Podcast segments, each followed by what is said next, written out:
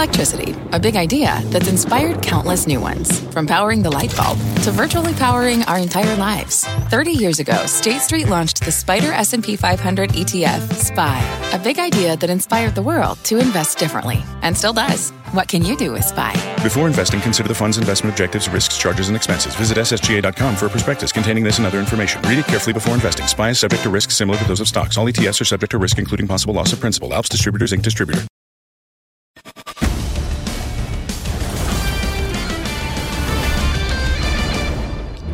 Hi, everybody, and welcome to Power Lunch. Alongside Kelly Evans, I'm Tyler Mathisen. Welcome to a Friday edition. Coming up, the tail wagging the dog, how the bond market and bond auctions have become the driver of stock market action instead of the other way around.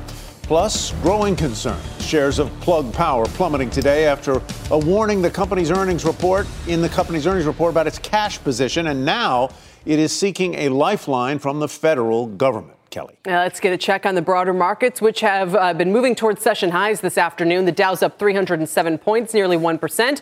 The S&P is back over 4,400, up 1.3%. And the Nasdaq is the outperformer, up 1.8%. It's also been the outperformer all week long. Now, Tyler mentioned Plug Power. That stock is down sharply. I will have more on this nearly 45% decline. It's a little over $3 a share now coming up. Wynn Resorts also tanking today. Its biggest drop in more than a year after earnings and revenue beat expectations, but Macau weighing on the stock. A familiar theme. It's off the lows, actually. It's down about 6%. Vegas still doing well. And in addition to the earnings news, the company also saying they reached a deal with culinary workers to avoid a strike. Well, Fed speak has been a, been a big driver of the market action this week. We heard from the Fed Chair Powell yesterday, and in the last hour, the San Francisco Fed President Mary Daly joined Kelly and Steve Liesman on the exchange. And Steve is back now with the highlights. Hi, Steve. Hey, Tyler. Yeah, the San Francisco Fed President saying in our exclusive interview that Fed policy is in, quote, a good place, a phrase that's been used by Powell when he's happy. He hasn't used that phrase, though.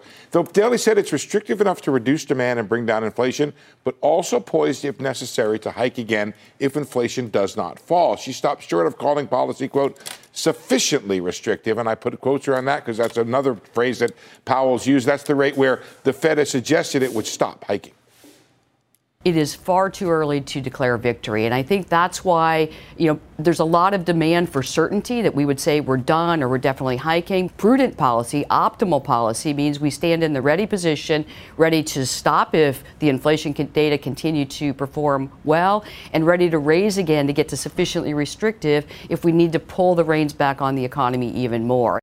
Daly's comments were similar, but I'd say not quite as hawkish as Fed Chair Jay Powell yesterday, who seemed to lean into the possibility of another hike if the data warranted, and uh, a bit more than Daly did. As for Daly, she kept on the she kept the option on the table and added that she continues to think the Fed can bring down inflation without a deep downturn.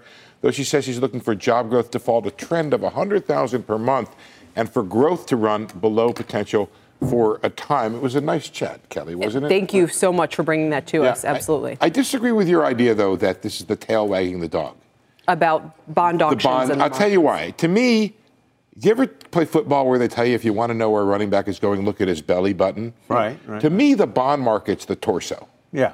And usually it's really boring. It doesn't move a lot. But it's not the tail. It's a it, it's a huge market that usually provides stability for the stock market to go up and down. And right now, it's not. That torso is moving a lot. The torso is moving a lot, but but the the direction since mid October has been down in interest rates. Yes, it has been and, since and up talk. in stock up in stock market. They, they are they, they are extraordinarily Which at the moment joined at the hip, and we have major news events in these bond auctions because this week we had the 10 year I thought went well. I disagreed with Rick's, uh, what do you give it, a C minus? Yes. I'm like, God, it, it, was a good, I thought it was a better auction than that. But then he gave the 30 year a D minus, and I thought that was right. But it's interesting to see how, if you put up the 30 year, the market rethought that. Uh, it, it, it's concerned with that level there. 30 year at least initially popped and looked really sloppy. And for a time there, anybody who bought into that auction was underwater, which is not the way you want to sell something, right? It's like saying, you know, uh, take this uh, a car and then it, it breaks down on the on the way home. But now you can see it's back down below where it was before the auction. So that's good. I think these represent risk moments for the next several months, uh, Tyler, and we're going to have to watch. I think right now, not so much the Bills auctions, but when they do those long end ones, there's a couple in a couple weeks, and we're going to have to watch each one of them. All right, Steve, thank you very much. Let's talk more about the bond market now. Uh, bond yields and those bond auctions have been huge drivers of the market action lately. Let's get kind of the, the recap, Rick, uh, from Chicago. And uh, what do, where do we where do we go? Now? I mean, I guess it's just this balance, this tug of war between the economic downturn potentially and the deficit, and kind of one day to the other, which one of those is more in the driver's seat? Well, I think uh, our job's a lot easier today, Kelly, because I think University of Michigan really did the trick, and I'll tell you why. Might only be a November preliminary look, but I enjoyed Steve and Mary Daly's interview, and the main reason I did was a statement that the Fed's really paying attention to what's going on on the ground. And the reason that is because their econometric models are outdated. And the seasonalities, they have no clue. And when they start using terms like black matter to describe the premium in between the term structure of interest rates, that makes me a little nervous. So let's look at Michigan. Look at the headline 60.4. This chart starts pre COVID, fall of 2019. Does that instill confidence the way it's been moving down? Then let's switch gears a bit. Now let's look at the one year inflation. So if you're worried about what's going on on the ground, this is a survey by very smart people and it probably matches the bill. 4.4.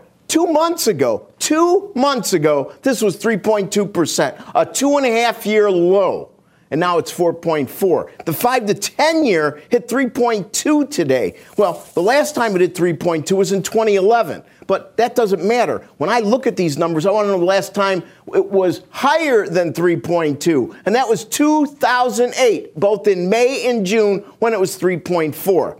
To me, when I look at that and blur my eyes, I see the word stagflation. So to me, you have the best of or the worst of both worlds, depending on what your position is. We're not getting the growth, and it looks like it's slowing, yet inflation doesn't look like it's slowing nearly as fast as growth would dictate. And finally, how did the markets act?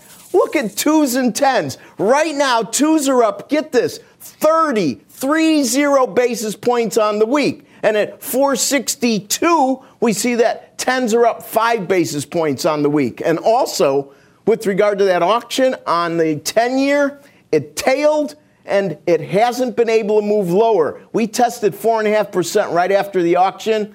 We're nowhere near it now. Tyler, back to you. All right, Rick Santelli, thank you very much. Let's get to Bob Pisani now for the other side of the discussion on equities. Bob, what have you noticed about stocks following yields, uh, particularly around those bond auctions?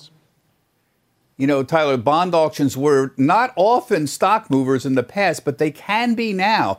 Recently, the direction of the 10 year Treasury yields have usually been the most important determinant of intraday stock prices. Now, for several weeks, stocks have tended to spike down on higher volume when bond yields move up, usually on stronger economic news. But yesterday, we saw yields move up on a poor 30-year auction. ETFs often used by day traders like the S&P 500 ETF, the symbol is SPY, SPY. It saw a spike in volume when the auction results came out at 1 p.m. Eastern Time and the S&P dropped over 25 points in a matter of a few minutes. There was also a second spike down in price and a spike up in volume. You can see at these charts here at 2 p.m. when Jay Powell said he was not confident that rates are high enough to finish the inflation fight. Now, this inverse relationship between stocks and bond yields is not perfect, but on days when there is a significant move in yields in either direction, it is usually a reliable indicator of the direction of stock prices. Recently, this morning, before the open, for example, bond yields moved down, stock futures immediately began moving up.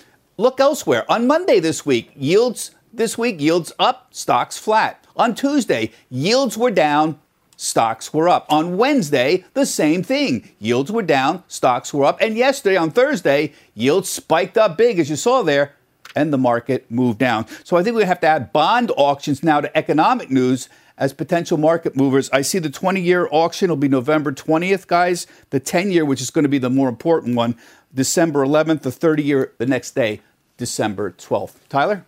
Bob, thank you very much. Uh, for all the worries okay. about the negative impact rising yields could have on stocks, especially tech stocks, the NASDAQ is still up 30% in 2023 as the 10 year yield has jumped. And here's what Jim Cramer had to say about that from yesterday's Your Money event. The great runs if they can be moderated uh, by the Fed. In other words, if the economy keeps going high and stocks keep going high, but the Fed can somehow cut off the high of the economy, stocks will go higher still because you fight the Fed and then ultimately you actually beat the Fed. And I know it's been 25 years since this has happened, but it did happen once before. And this is a, a, just another time that looks very similar to some of the, the runs we had in the 1990s. All righty. Uh, joining us now to talk all things market, economy, and the Fed, Phil Orlando, Chief Equity Strategist with Federated Hermes, and Ron Insana, Chief Market Strategist with Dynasty Financial Partners, also a CNBC contributor. I have had the advantage of sitting here for the last three minutes, watching Ron Insana's body language and his facial expressions and his head shaking. I, I, don't know where you want to start. Do you want to start with what uh, Rick Santelli said? Do you want to start with what uh, uh Bob Pisani said? Do you want to start with what Jim Cramer said? It seemed like you disagreed with all of them. Yeah, to, to an extent. Yeah, and uh, look, not usually, right? I mean, that's not my mo to, to disagree with my colleagues here at CNBC no. on a regular basis. Look, I, well, you're free to. Of first course. of all, like I don't think the 30-year bond auction means diddly squat. I didn't even know we were auctioning 30-year bonds still, right? I mean, they're, they're not really the bellwether for, for the market. They're you know, a smaller, much smaller piece of the auction than they used to be. And now, again, as, as Rick himself said, yields are lower on the 30 year than they were before the auction. That happened a lot when I was growing up in this business. You'd have a bad auction, next day somebody come in and buy it at a discount, the yield will drop back down. So I don't really care all that much about that stuff. I, I, I do care about growth. Growth is slowing down.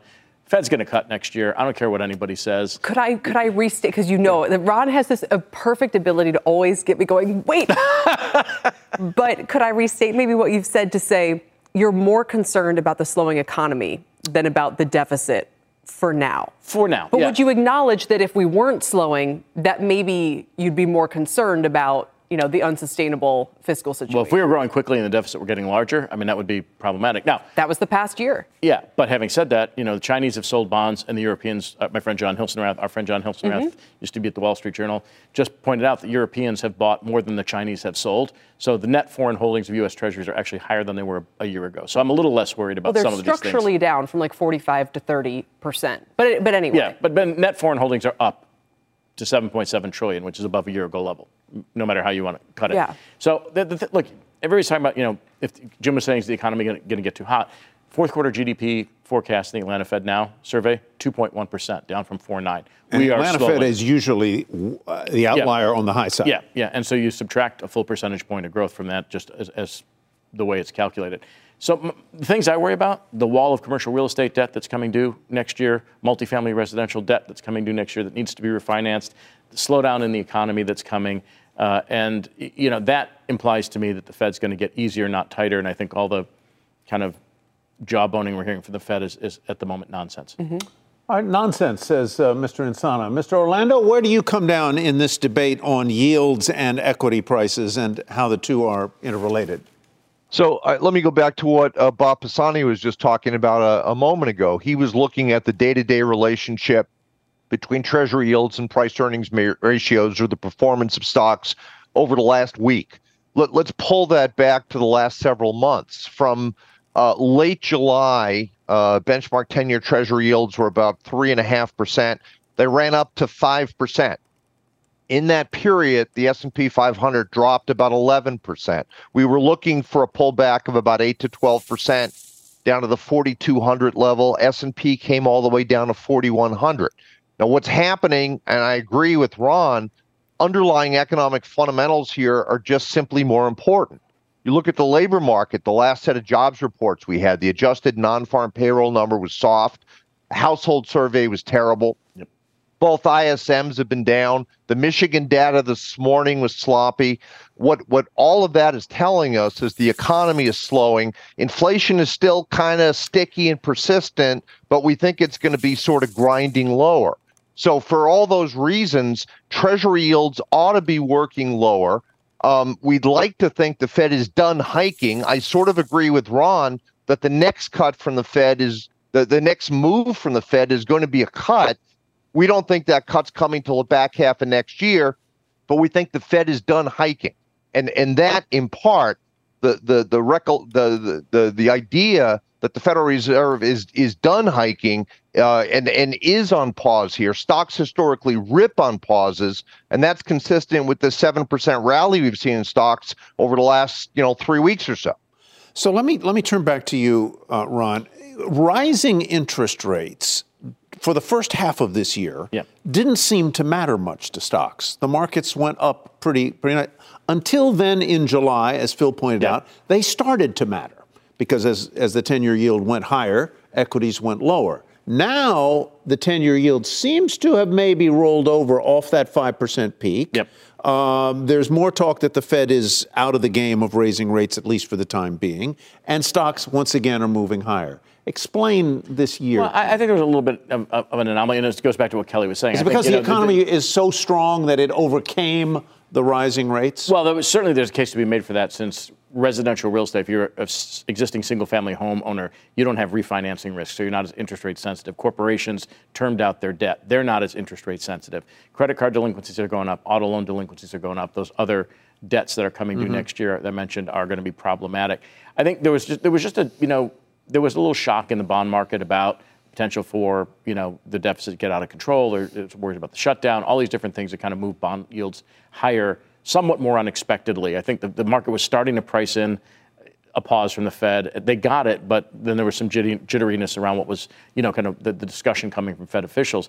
Like i think at the end of the day you know one thing we're not talking about when, when you know if there's this worry about inflation reaccelerating oil's down $17 a barrel and gasoline is down 80 cents a gallon in the futures market Did you see the consumer sentiment data this morning? Their Yeah. inflation expectations were up, so maybe it But just that's has just to catch nonsense. up. I mean, you know, But it, but it's interesting. it that should be match. the main transmission mechanism, and it's broken. It might be shelter. Look, Right. it, it could be healthcare. I Right. mean, we just had a healthcare experience in my house where the, the numbers were truly staggering. when you went to do the enrollment. Yeah. No, no, no, Or no, just no, ju- just as a an issue. event, Yeah. and it was just like off the charts. Yeah. You know, and, and now granted, a huge portion is negotiated away. Yeah. But the rack rate is insane, Mhm. and you look at some of the stuff. So people get these sticker shock moments, and it's happening with real estate, and I think that might be part of it.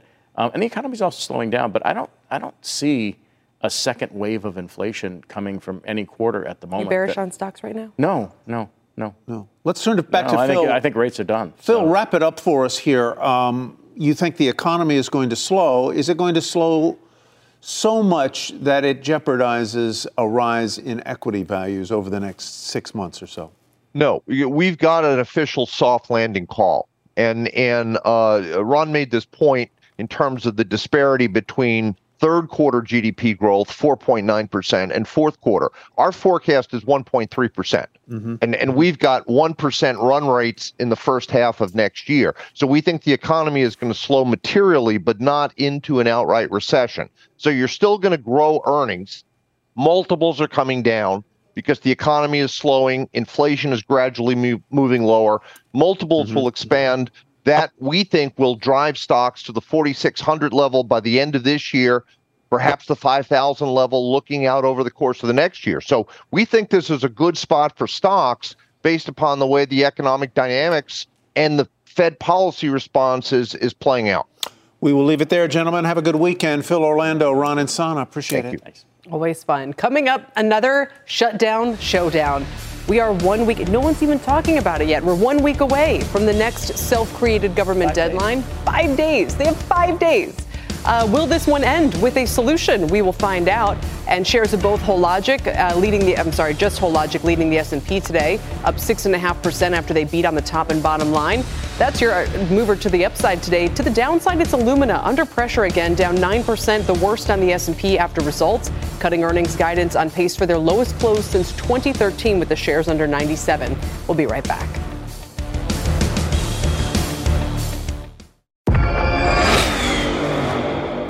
That? That's what an estimated 500 horsepower sounds like. X gon' give it to you. How about that? That's a premium Bang & Olufsen sound system with 18 speakers and a Biosonic sound experience. wins Daytona. And that, that's our legacy. You ready to be a part of it? X gon' give it to you. Unlock the energy of the all-electric ZDX Type S. Order now at Acura.com. From pit lane to podium, the Las Vegas Grand Prix is providing fans a race day experience at the speed they deserve. With the help of T Mobile for Business, our 5G advanced network solutions are powering race day operations with event wide connectivity. From streamlined gate entry to an immersive app, giving fans blazing fast access to the sport they love. This is accelerating innovation. This is the Las Vegas Grand Prix with T-Mobile for Business. Take your business further at T-Mobile.com/now. We are one week away from the next government shutdown deadline. Will this one end with another short term deal like the others? Let's bring in Emily Wilkins for the latest. Emily, what's the scuttlebutt this weekend? Well, Kelly, we are back here again. The temporary funding measures that Congress passed at the end of September are going to run out next Friday night, and lawmakers have left D.C. for this long weekend without a final plan. In the House, uh, Speaker Mike Johnson is facing his first big test in leadership.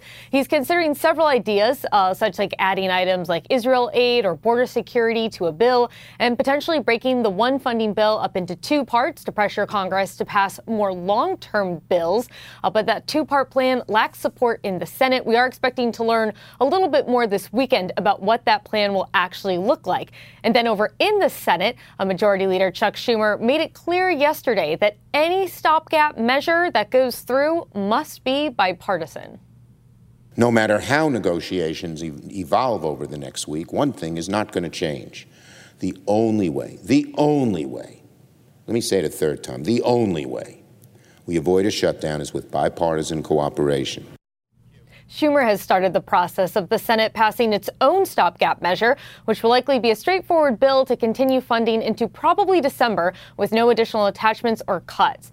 Now, we are expecting both Johnson and Schumer, uh, again, releasing their final plans soon, but once that happens, there is still a long way to getting to a compromise that can avert a shutdown. Uh, guys, it is very much a, a possibility that come this time next week, we could be facing the government running out of funding.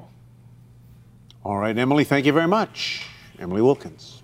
And for more reaction to a looming shutdown, let's welcome in Brian Gardner. He's Chief Washington Policy Strategist at Stifel. Brian, what should next week look like? Deja vu of the end of September. Uh, yeah. it, it, feels like uh, we were we were just here a couple of weeks ago. Um, so I, I, think they're going to kind of feel their way through, especially in the House. Um, as Emily described, you have these two different approaches. One, this laddered CR, continuing resolution, kind of a, a, a newfangled uh, mechanism that some lawmakers have come up with. And I think the speaker is going to try and push that because it it placates the right wing uh, of the Republicans, um, but it's not going to pass. Um, and so I think you probably see um, a situation where you give the conservatives, you know, some some room to breathe, and when their approach fails, then I think probably the House you know, reverts back to some kind of regular CR, just a clean CR, you know, maybe some supplemental funding for Israel and Ukraine on on board. That that that's a separate matter. But I think at the at the end of the day, they revert back to this clean CR that gets them into probably into 2024. Um, just a question for one, how long, and two, you know, does the government shut down, and for how long? And I, I think we're the odds of a shutdown are rising. Um, I would have put them quite low a few weeks ago because I thought Congress wanted to avoid this altogether.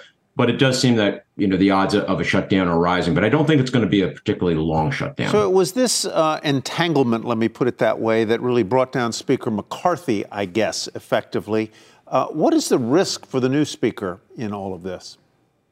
So Mike Johnson is one of the conservatives. The conservatives never saw Kevin McCarthy as one of theirs. So I think I think Johnson has one a, a political honeymoon just because he's new to the speakership, and two he has a little bit more uh, credibility, for lack of a better term, mm-hmm. uh, among the conservatives. So I think I think he's safe for now, but the underlying dynamics, the fractured House Republican Party remains in effect. Moderates and conservatives have very different views of where to go on politics and policy.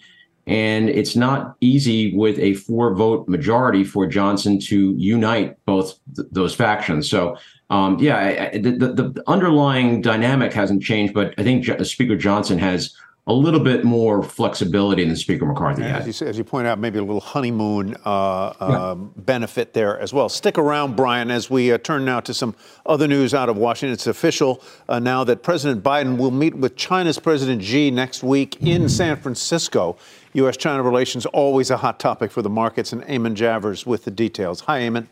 Hey there, Taylor. Uh, Tyler. Well, we just saw uh, fresh pictures of Treasury Secretary Janet Yellen and Chinese uh, Vice Premier He Lifeng, who are uh, meeting now in California. This is day two of their economic meetings.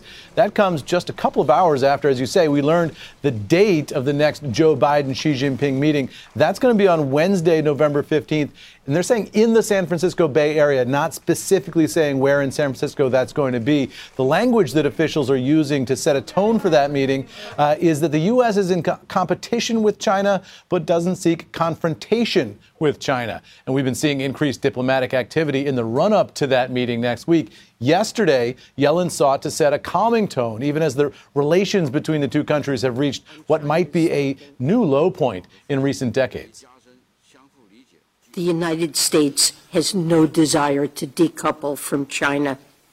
A full separation of our economies would be economically disastrous for both of our countries and for the world.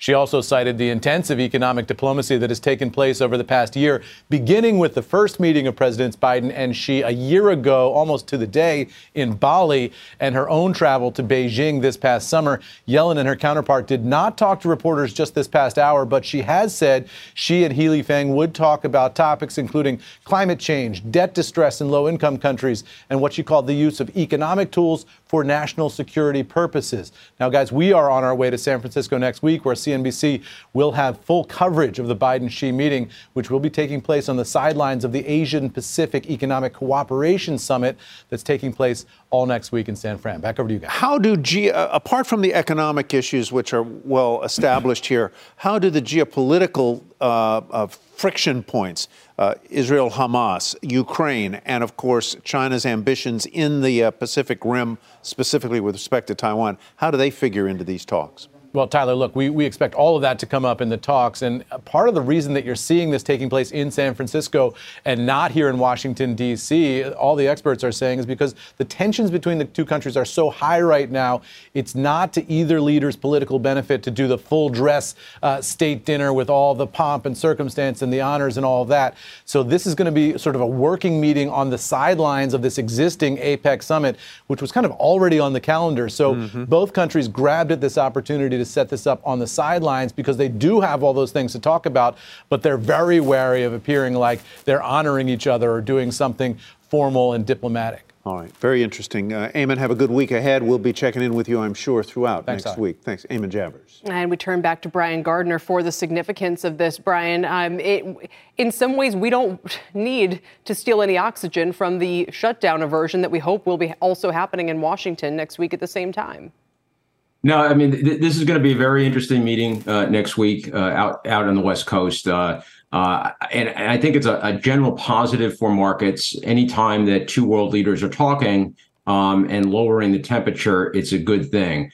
At the same time, there are policy, uh, especially domestic policy issues uh, in the United States um, that you know complicate the relationship. you have the expiring 2018 tariffs, which are under review by the U.S. Trade Rep.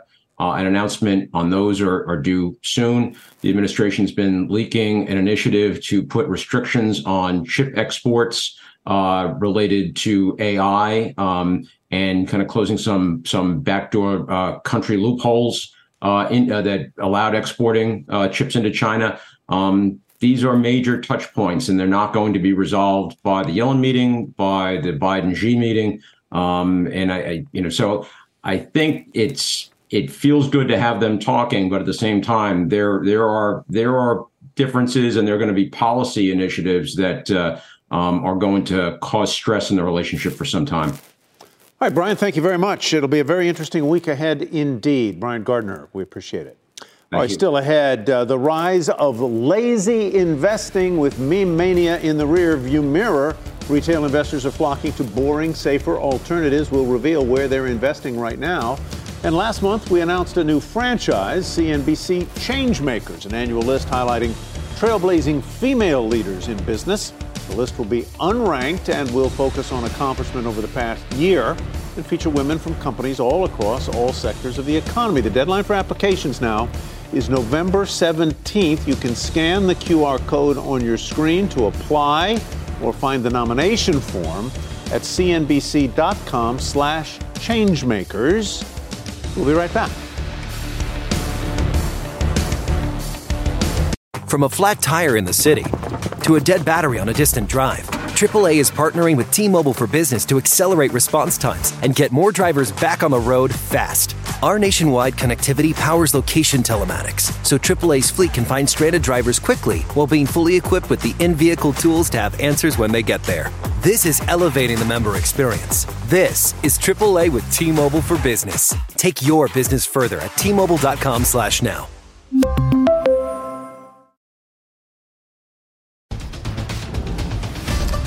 Welcome back to Power Lunch. I'm Kate Rooney, and here's your CNBC News update. At this hour, a hiccup today in the tentative deal between one of the big three automakers and the UAW workers at a GM assembly plant in Flint, Michigan voted against the proposed contract today. That's according to the local chapter of the union. Workers at other plants are expected to vote in the coming weeks. According to the UAW, so far about 58% of members have voted in favor of the deal. The Air Force's new B 21 stealth nuclear bomber took its first flight today in California. The B 21 Raider, shaped like a flying wing, was developed by Northrop Grumman and was first unveiled last December. The Air Force says it's planning to build more than 100 of them, some with pilots and some without. And the world is getting more crowded. That's according to the U.S. Census Bureau. There are now more than 8 billion people on Earth, but the Bureau says with longer lifespans, offsetting fewer births, the long term trend of population growth is slowing. Kelly, back over to you. All right, Kate Rooney, thanks. Coming up, losing juice. Plug Power is plunging after warning it's running out of cash. We'll get the key details when Power Lunch returns. Welcome back. Shares of Plug Power, the alt energy hydrogen firm, are plunging after warning they may not be able to stay afloat much longer. Pippa Stevens is here with the latest, and this is another high profile demise amid the alt energy debacle, for lack of a better word. Yeah, Kelly, and a really bad day for the stock here, plunging more than 40% and on track for its worst day in a decade after the company issued a going concern warning as it burns through cash while trying to scale operations. The fuel cell maker said last night it's facing, quote, unprecedented supply challenges across the hydrogen network. For the third quarter, the company reported a wider than expected loss, with revenue also coming up short. Margins remain challenged, and Plug Power also pushed out timelines for when its hydrogen plants will actually come online.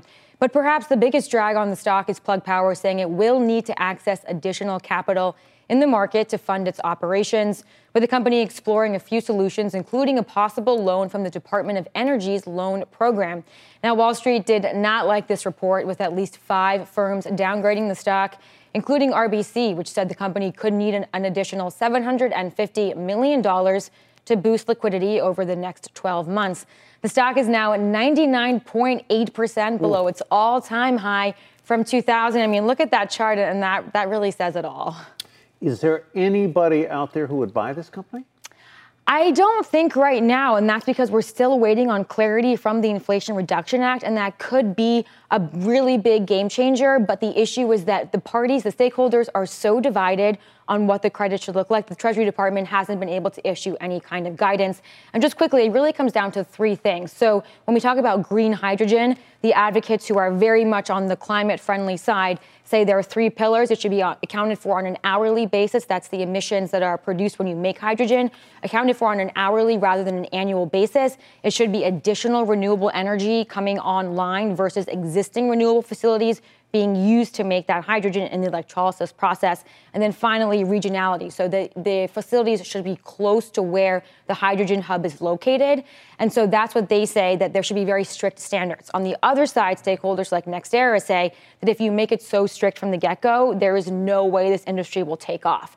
And so they want slightly looser accounting and that maybe down the line it becomes more strict. They were the CEO was on this program about a month ago when they had uh, they had a filing, a regulatory filing, saying they were projecting a sharp rise in revenue by 2027. And this is a, a strikingly different move four weeks after the fact. The stock was up a little, you know, 6% or so that mm-hmm. day. Um, but it would seem that, though, those expectations were um, unrealistic, if not unfounded. And the issue here is that they're not actually producing hydrogen. And so they have a lot of clients like Amazon, FedEx, Home Depot that they make fuel cells for, but they have to buy the hydrogen. And there's only a few hydrogen producers in the US like Linde and Air Chemicals. And so once they raise their prices, Plug Power has to buy the hydrogen at an elevated At price, price, yeah. and then sell it to their customers. They have, you know, purchase agreements in place, so they can't just charge them through the roof. So they are taking a huge loss on all of that, and their facilities for actually producing the liquid hydrogen. They have one in Georgia. First, it was to come on online in July, then August. Now it's been pushed to November, and so that keeps getting pushed out. And every single day, they're burning through a lot of cash. And even once that facility is online, it's still not nearly enough to supply all of their customers. So there is a big mismatch here between what they're supplying and, and what they actually What have they said about the, they? They need to raise capital. How will they do that? Stock sales? Oh, Or- I don't. I don't think we so. not? With the with the stock Yeah, at this price, I don't gonna think so. Well, I mean, they'll have to go maybe debt or maybe something like the Department of- of Energy's loan program office. That is one thing they said. But Yeah. you know, wh- when your stock comes down this much, you don't really have a lot of avenues, and you know, Wall Street's not really on board with this story right Yeah. now. All right. Pippa, thanks very much. Good.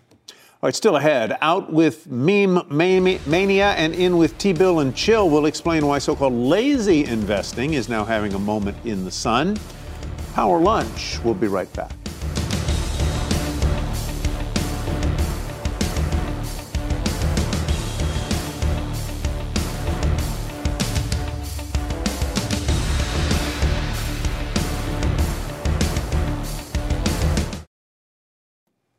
All right, welcome back. After riding the roller coaster of meme mania, it seems retail investors suddenly have an appetite for more boring investments. Kate Rooney has the story for us. Hi, Kate. Hi, Tyler. So, boring investing is making a comeback. Retail investors are rediscovering the philosophy made famous by Vanguard's founder, the late Jack Bogle. He preached low cost, passive investments that compound over years. And fans have long called themselves Bogleheads. They're well positioned right now for the current market where timing has proved difficult. As Bob Pisani has pointed out, just eight days have accounted for all of the S&P 500 gains, and higher rates have slammed growth stocks, which are widely held by retail investors. We spoke to one Boglehead who said he feels vindicated now after avoiding meme stocks and watching them surge from the sidelines. I think, if anything, maybe it's a little bit of vindication for um, the tortoise and the hare. That I'm happy to be the boring investor. I'm happy to be the tortoise because while the hare does win sometimes, um, the tortoise, uh, more often than not, is going to come out um, ahead at the end of the day. The Boglehead Group has a Reddit page as well where they describe themselves and the strategy as lazy investing. Robinhood's founder and CEO Vlad Tenev also told me recently that he's seen more chatter about Robinhood in that Bogleheads Reddit group versus the famous Wall Street Bets group. Tenev also noted a mentality shift to longer term investing and then flows into bond ETFs. Vanda Research also points out bond ETF BIL was the third most bought fund last week after the Qs and SPY. As they put it, income seeking retail investors are now trying to take advantage of the high rate regime, calling the strategy T bill and chill. Back to you guys. What do we know, if anything, Ken? I, I don't mean to put you on the spot about flows into index funds, which, of course, were a, a kind of a Bogle innovation and, and certainly part of his trademark. So I don't have it in front of me, Tyler, but overall, passive investing, bond ETFs, especially money market funds, are seeing an uptick. So we've seen this resurgence, and anything that's offering higher yield. So there's a lot of yield chasing going on, and it is really this new regime. There's a lot of retail investors that have gotten into the markets in the last three or so years, really during the pandemic when interest rates were zero. So they're trying to adjust and figure things out here. I think there's some long-time investors who might go with the old 60-40 rule. There's a lot of new investors who maybe bought, you know, a meme stock, bought one of these high growth names, and now they're sort of maturing along with the markets and adjusting to this rate environment. But we're seeing that in bond ETFs and some of the higher yielding products. But ETFs in general and some of those low cost ways to get exposure are definitely ticking up here. I guess the return of the 60 40 rule has been one of the sort of surprising things over the past year, I guess, right? Yeah, yeah. Well, it is, again, some of these retail investors either moving their money into fixed income or even things like retirement accounts. It's been interesting to watch Robinhood at least try to sort of keep up with the changing appetite for retail Right. investors and offering things like retirement accounts, which you talk about those as boring, but it's really things that people need to, to build long term wealth here. Thank you, Kate. Kate Rooney. Appreciate it. Thanks, guys. And coming up, shopping, staples, and software. Macy's, Target, and Cisco are all reporting next week. We'll get the trade on each ahead of results in three stock lunch. Keep you busy this weekend. We'll be right back.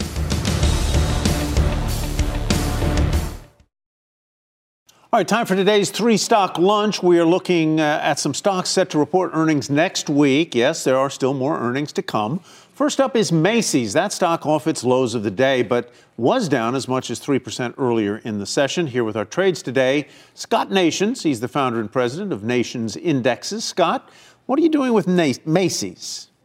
Uh, Tyler Macy's is a sell.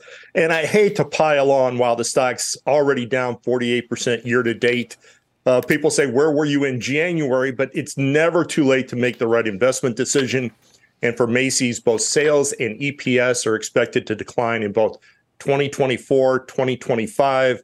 Yes, the stock is very cheap and boasts a 6% dividend, but the question is for how long? And it's tough to imagine it's going to be very much longer. It's also really tough to imagine a strategy that's going to work for Macy's. Yeah, you don't see a path uh, forward. You don't see a path forward.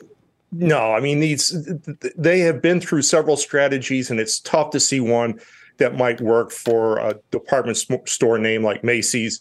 Uh, the short interest is over 11%. So I'm not certain I would short it, but if I owned it now, I would not own it when the bell rings at the end of the day. What, let me just ask a quick follow up to that, Scott. I mean, what do you sure. think the company strategically should do? We can all see that its prospects have vastly diminished. Yeah, you. The, many of these companies have tried an online strategy, and you have to think that there's going to be something there. If in an innovative online strategy that doesn't require people to come into the store, that has to be what they focus on. Look at what Amazon has been able to do with almost everything, and Macy's needs to go down that road because they're not going to be able to compete with Nordstrom. Wow. Well, competing with Amazon seems like an even taller task, but I take your point. Let's talk about Target, kind of in the mix with all these names we mentioned. Higher today. It's had a really tough year. It reports on Wednesday.